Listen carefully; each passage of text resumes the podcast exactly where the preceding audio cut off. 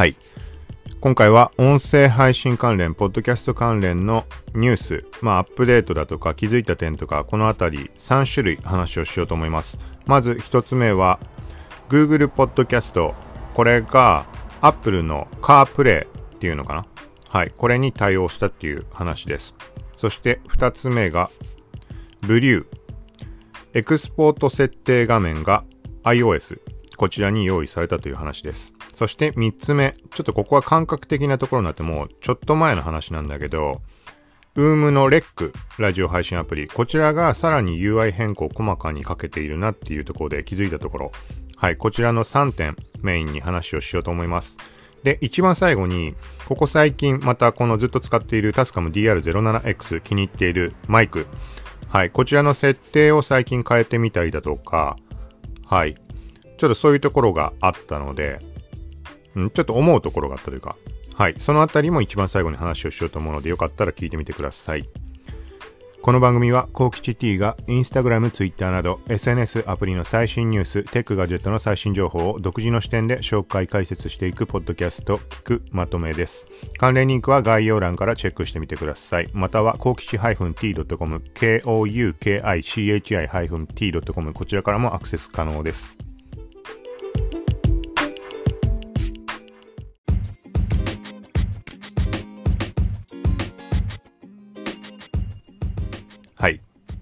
まずは Google Podcast の最新アップデート本日5月21日。はい、内容を読むと、運転中も簡単かつ安全に楽しめるよう、Google Podcast が Apple CarPlay に対応しました。また、パフォーマンス向上を目的目的としたバグ修正も行いました。とのことです。はい。ここに関しては、ちょっと冒頭触れ忘れたけど、iOS 版のアプリの話を現在しています。Android 版が今回のがどうか、前からついたのかとかちょっとわかんないです。はい。で、この iOS 版に関してはずっとなかったんだよね。で、3月26日にその iOS 版が公開された時に記事を書いています。これ概要欄にリンク貼るので。はい。まあ単純に Google Podcast Web 版のものがアプリ内で聞けるようになって、まあカテゴリー表示とかあったりとか、まあフォローして継続的に聞くとかそんなことができるようになっています。はい。で、今回のカープレイ対応という話です。はい。で、ついでに、まあブログ内でも触れているんだけど、Google Podcast Manager っていうもので、アナリティクス機能というか、はい。これが Web 版から確認可能に現状になっています。はい。ここに関してもブログ内に、まあ、そこの項目見出し用意しているので、そこを見てもらって、で、過去にもうすでにこの件に関してもがっつり配信をしているので、ポッドキャストで。はい。ブログ上から再生プレイヤーで、まあ、音声聞いてもらうことできるので、興味ある人はそちらもチェックしてみてください。合わせて、Spotify のアナリティクス、これに関してもがっつり、両方合わせると1時間20分、1時間半分ぐらい、まあ、再生プレイヤー設置してあるので、はい、ポッドキャスト配信これから始めようとか現状は、あのー、していて、アンカーから、アンカーからじゃなくたっていいんだけど、まあ、アナリティクスでどんなことが確認できるかとか、まあ、使用感とか、まあ、レビューじゃないけど、そんなことを話をしているので、よかったらチェックしてみてください。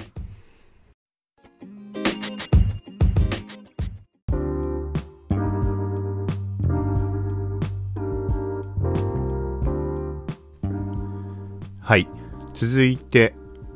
動画編集なんかの際に自動でテロップ入れしてくれる秀逸アプリ、ブリュー。はい。これパソコン版の存在をもともと知らなくてアプリでしか使ったことなかったんだけど、まあ、少し前にあったアップデートで、この音声ファイル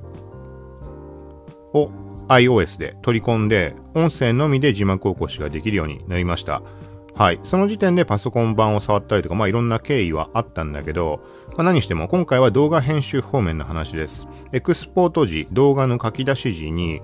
エクスポート設定の、まあ、選択画面、はい、これが表示されるようになりました。逆に言うと今までってどういう形式で書き出されたんだろうね。まあ、拡張子とかまあ見ればいいとして、まああれか解像度も自分でチェックすりゃいい話だけども、ブリューに関して割り切って動画も一緒に書き出す場合は割り切って使ったので、まああんま考えたことなかったんだけど、今回ま 4K フル HD と、えっ、ー、と、1280とかそれが選択できるのと、あとは 60fps、30fps、24fps。で、拡張子に関しては MOV と M MP4。この2種類、これを選択した上で書き出しができるようになったみたいです。はい。ちょっとわかんないけど、なんかブリューに関してはね、もう字幕を入れられるっていうところを最大のメリットとして考えて、アプリに関しては特に。はい。なので画質が劣化するとかもちょっとしょうがないかなとか思って使ったんだけども、今回の件で、まあそこも考慮しつつ使えるんじゃないかなと。ただし書き出し速度の問題があるしね、アプリ落ちしてしまうんじゃないかとかそういうのも思うんだけど、だから今までが何だったんだろうね。あれ結構書き出し速度速かったんだけど、うーん、フル HD だったのか、それ以下だったのか。はい。まあ、そんな感じで設定できるようになっているので、アプリ版使っている人、まあ、気になって使おうと思う人に関しては、まあ、チェックしてみたらいいんじゃないかなと。はい。で、これもブログの方に記事は貼ってあるんだけど、このメリットとかに関するところも音声プレイヤー設置したりして細かに、あの、まあ、聞いてもらったらわかるよう、わかるんじゃないかなってどういうところがメリットかとか、まあ、結構この効率化とかそういう点気にする人、まあ、音声の文字起こしもそうだし、まあ、動画のテロップ入れとか文字起こし、字幕データも手に入ったりとか、まあ、いろいろメリットあるので、まあ、概要欄のキャプションから URL 飛んでみて、あの、見たり聞いたりしてもらうと、より把握しやすいんじゃないかなと思います。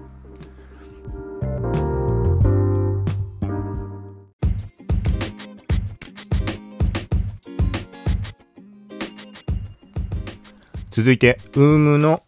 ラジオ配信アプリ、レック。はい。今現状このポッドキャスト録音をして、これは同時にレック側でも配信をしています。はい。なので、触れる機会ってのは多いんだけど、えっと、一応、ポッドキャストに特化した形でブログの方サブドメインで用意して、もちょっとあんまかけたりもしてないんだけど、そっちに記事は上げました。最後に、あの、あった UI、UX の大きな変更。これもリンク貼っておきます。で、その後に細々としたところが変わっていってるような気がして、まず、再生画面が変わったかな？何が変わったって言われるとはっきりわかんないんだけど、なんかね、変わった気がします。なんかサムネイルの出し方とかなのか、うん、どうなんだろうな、気のせいかな。でもな、あの、もともと再生速度の設定変更ってあったっけか？ちょっとここら辺は前だけど、なんか変わったような気がします。はい。で、もう一個、まあ、大きな変更とは違うけど、前回のその大きな UI、UX 変更の時に、フォロー数っていうのが非表示になりました。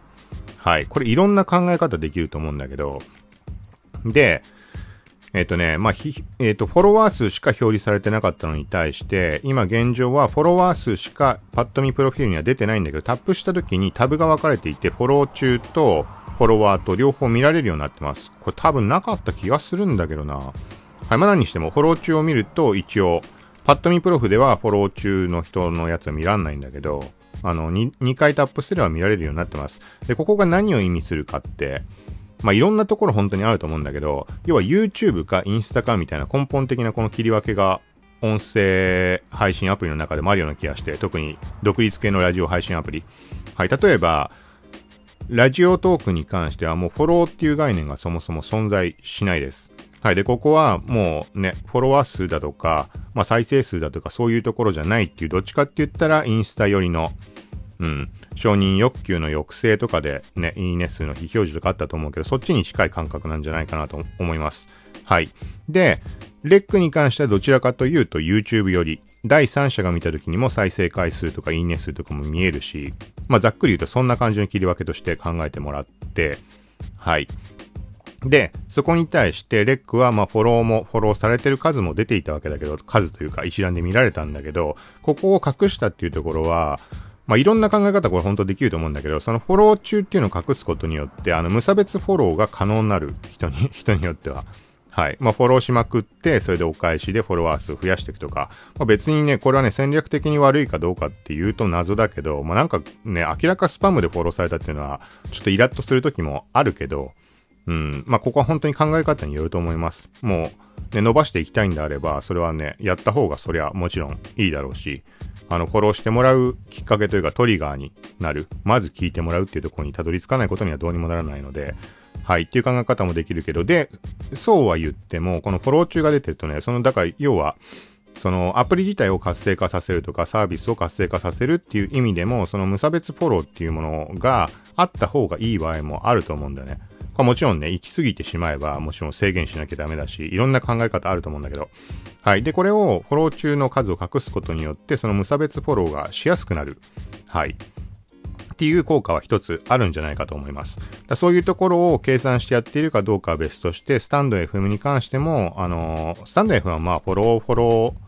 フォロワーもフォロー中も出ないから、あれか。まあそういうとこに当てはまらないか。ある種ラジオトークと一緒というか、ラジオトークはフォローとかそういう概念がそもそもない。で、スタンド FM はフォローとフォロワーっていう概念はあるけど、非表示、本人しか見らんない。だから本当にそこは、スタンド FM に関してもインスタ寄りな、はい、感じだと思うんだけど、で、対してレックのさっきの話に戻ると、まあ結局ね、無差別フォローっていうものが圧倒的に増えていくっていうのはまあ確実にあると思っていて、はい。で、あれだよね。これはまあ、スタンド FM もできてしまうわけだよね。うん。それっぽい人にフォローされてるから、あの、まあ、そういうのってやっぱりわかるけど、あの、ポッドキャストフォローして、ツイッターフォローして、で、フォロー数だけめちゃくちゃ、ツイッターとか見ると多いし、まあみんなにやってるんだろうな、みたいなスタンド FM では数値わかんないけど、まあみたいな印象の人も結構いたりして、で、レックの場合だと、まあそのね、他社のアプリとかもね、チェックしたりはするとは思うんだけど、だから無差別フォローが押しようとする人からするとちょっと身動きしづらいところが多分あると思います。だからプロフィールでフォロー中って出ちゃってるとタップした時に、なんだこいつめあの片っ端かフォローしてるだけじゃんって、ね、見に行った人、うん、にバレてしまう。まあ言い方、いい悪いはわかんないけど、はい。で、対して、だからフォロー中ってものを隠してしまえば、そこはね、まあ閲覧者側にはバレることがない。かといっても、まあこれどうかわかんないけど、まあいろいろテストしながらやってるんだと思うけど、だから無差、明らかな、もう完全な無差別フォロー、でたらめにフォローしまくるとか、なんかそんなのがあまりにも行き過ぎれば、それはね、見える形の方がいいんだろうし、っていう折衷案として、うん、そのフォロワー数タップした時に両方表示、タブに切り替えて。うん、だから分かってる人はそれ確認した上でフォロー返しするのかどうなのかとか、なんかそんな感じの、うん、ところもあるのかなと。もうこれは完全に、あの、勝手に考えてるだけだから何とも言えないけど。はい。まあ、みたいなところがあります。なので逆になんか、無差別フォローっぽいなとかそういうのが気になったりする人は相手のプロフィールに行って、そのフォロワー数のとこからフォロー中ってとこ見て、そこずらーっとめちゃくちゃ並んでるようであれば、それはおそらくもう、ね、お構いなしにフォローして、フォロー返し期待してやってるだけだと思うので、はい。そこで返す返さないはもうその本人次第だし、はい、今回の配信聞いて、あの、まあ、フォローちょっと、まあね、無差別ってのはあんま良くないだろうけど、もちろん。興味ある人のところフォローしてフォロー返してもらえたらいいなぐらいのそういう期待感持ってやるのってのは全然問題ないと思うし、まあこれもね、本当運営側がそれを良しとするんであれば、あの、気にする必要もないだろうし、ただ、まあ世間的な流れとしてはあんまりそっち方向は良くないっていう流れに、まあ、なっているので、はい。まあ、インスタの方の情報を追ったりしてる人はわかると思うけど。はい。で、あとは、まあ、例えばで言うと、YouTube に関しても、えっ、ー、と、まあ、相互登録、相互のチャンネル登録とかっていうのは NG っていうのは確か記載もあったと思います。記載はないのかな？多分あると思うんだよな。はい。あとはなんかコメントでの営業行為だとかもそうだけど、はい。だから、思いのほか、うん、YouTube がその数字周りにも見せるような、どっちかって言ったらね、承認欲求の塊みたいなところのサービスのようにも思えるんだけど、あの、ダメなところはダメとしているので、そんな細かいルールみたいなのは、この音声配信アプリ上ではあんま多分ないとは思うんだけど、はい。まあ全体の流れとしてはあんまり良しとしてはしていない感じだと思います。はい。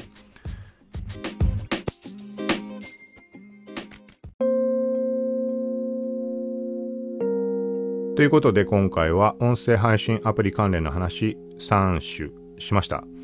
はい。で、また裏テーマ的なところというかマイクの話っていうところで、ちょっとまずタスカム DR07X に関してここ3回ぐらいかな、入力レベルを80に落としてます。5落としてるんだけど、はい。これでどんなもんかっていうのをテストをしています。だからその分ね、距離は近づいて、要は85だったところで、今まで30センチぐらいだったところを、距離を。80に落とした分、ちょっと前のめりになってやってる。なんかちょっと録音しづらいというか、明らか構えてやんないとできない状態にはなってるんだけど、はい。もともといろいろ自分で試していて感じていた点として、やっぱりマイクにね、あのー、距離近い方が絶対いいなって。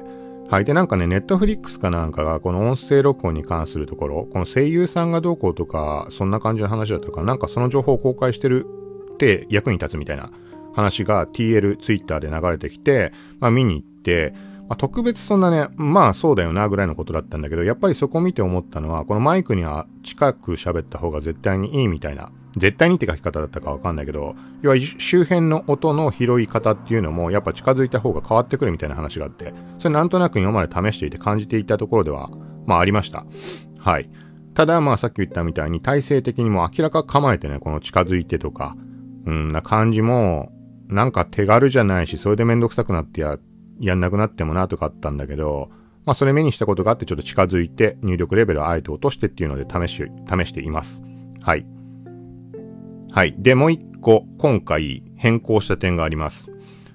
タスカム DR07X を使って録音するときっていうのは、なんとなく音の好みとか、これが一番高音質なんじゃないかなと思うものとして、USB ケーブルで iPhone にマイクを接続して、で、Apple 純正のボイスメモ、これで録音をしています。これが基本のやり方です。パソコンで撮ってどうこうとかやってもいい、できるし、マイクロ SD 本体の中のやつに録音して取り込むとかもできるんだが、なんかね、どうもね、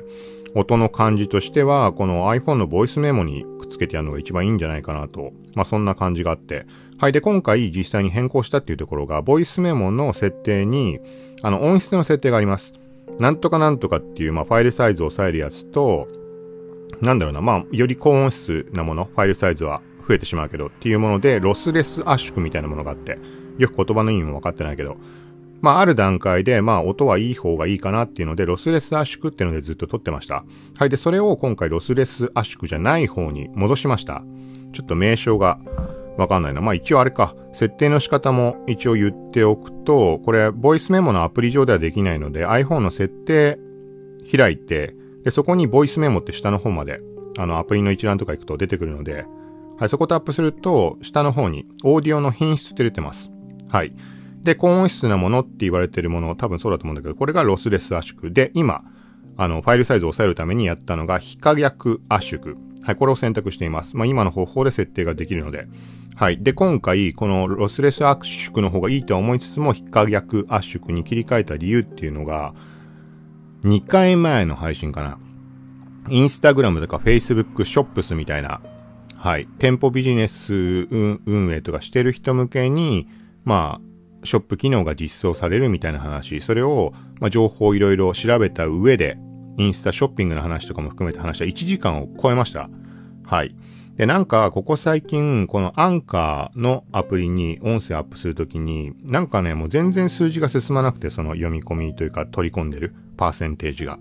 で、なんか途中で止まってしまったりとか、何回もタップし直したり、読み込みし直したりして、やっとアップができるみたいな状態で、まあ、なんかちょっと厄介だなと思っていて、その時にはこの圧縮形式がどうこうって頭なかったのね、ファイルサイズど、ファイルサイズはまあでっかいのかなと思ったんだけど、でも10分未満とかでもそうなるから、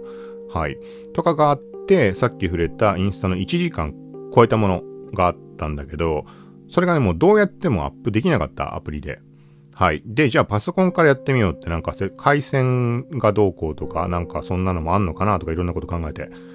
で、パソコン版で Web ブラウザでやったら、そもそもね、最初にエラーが出て、なんか250メガメガかなちょっと単位覚えてないけど、メガだよね、多分。以上がアップできない。未満までしか対応してないってエラーが出て、アプリはそれが出ないってことだよね。うん。まあ、このアプリと Web 版の誤差ってのは、まあいろんなサービスであるからあれだけど、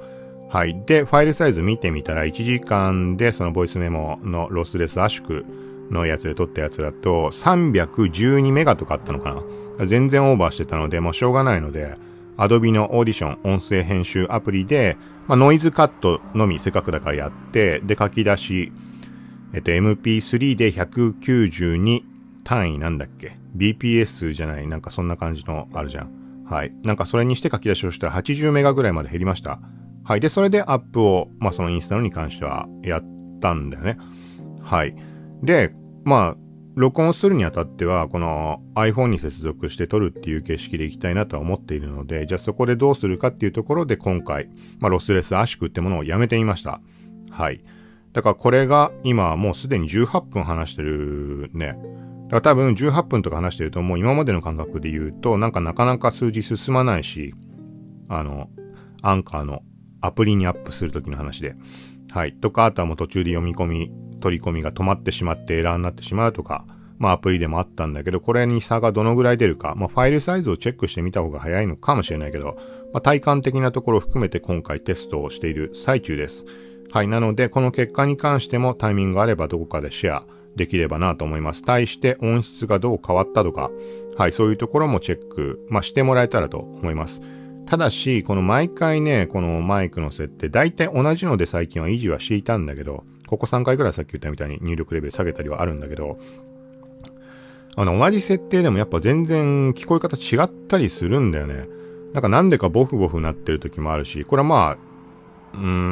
ん、そんな息がかかるレベルでやってない気はするんだけど、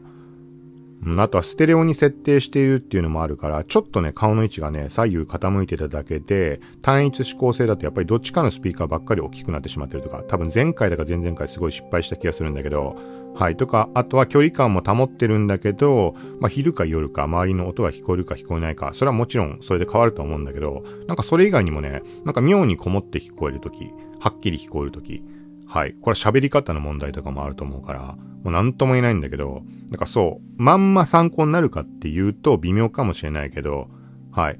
もうずっとこのタスカム DR07X を使って、その時の設定内容を一応概要欄に記録していっています。だから今後配信するものに関しても、マイクとかポッドキャストの話じゃない時、インスタ、ツイッターとかのニュースの時に関してもそこは概要欄入れています。